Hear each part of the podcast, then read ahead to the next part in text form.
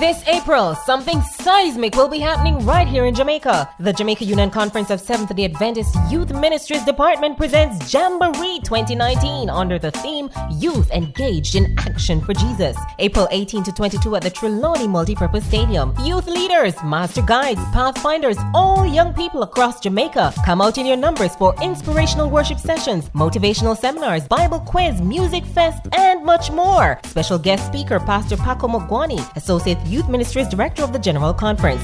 Special presentations from Felicia Datos from the Center of Online Evangelism. You don't want to miss what will be a soul-stirring experience in Jesus. Register now. Contact your conference youth directors for more information. That's Jamboree 2019 at the Trelawney Multipurpose Stadium, April 18 to 22. Youth engaged in action for Jesus. See you there.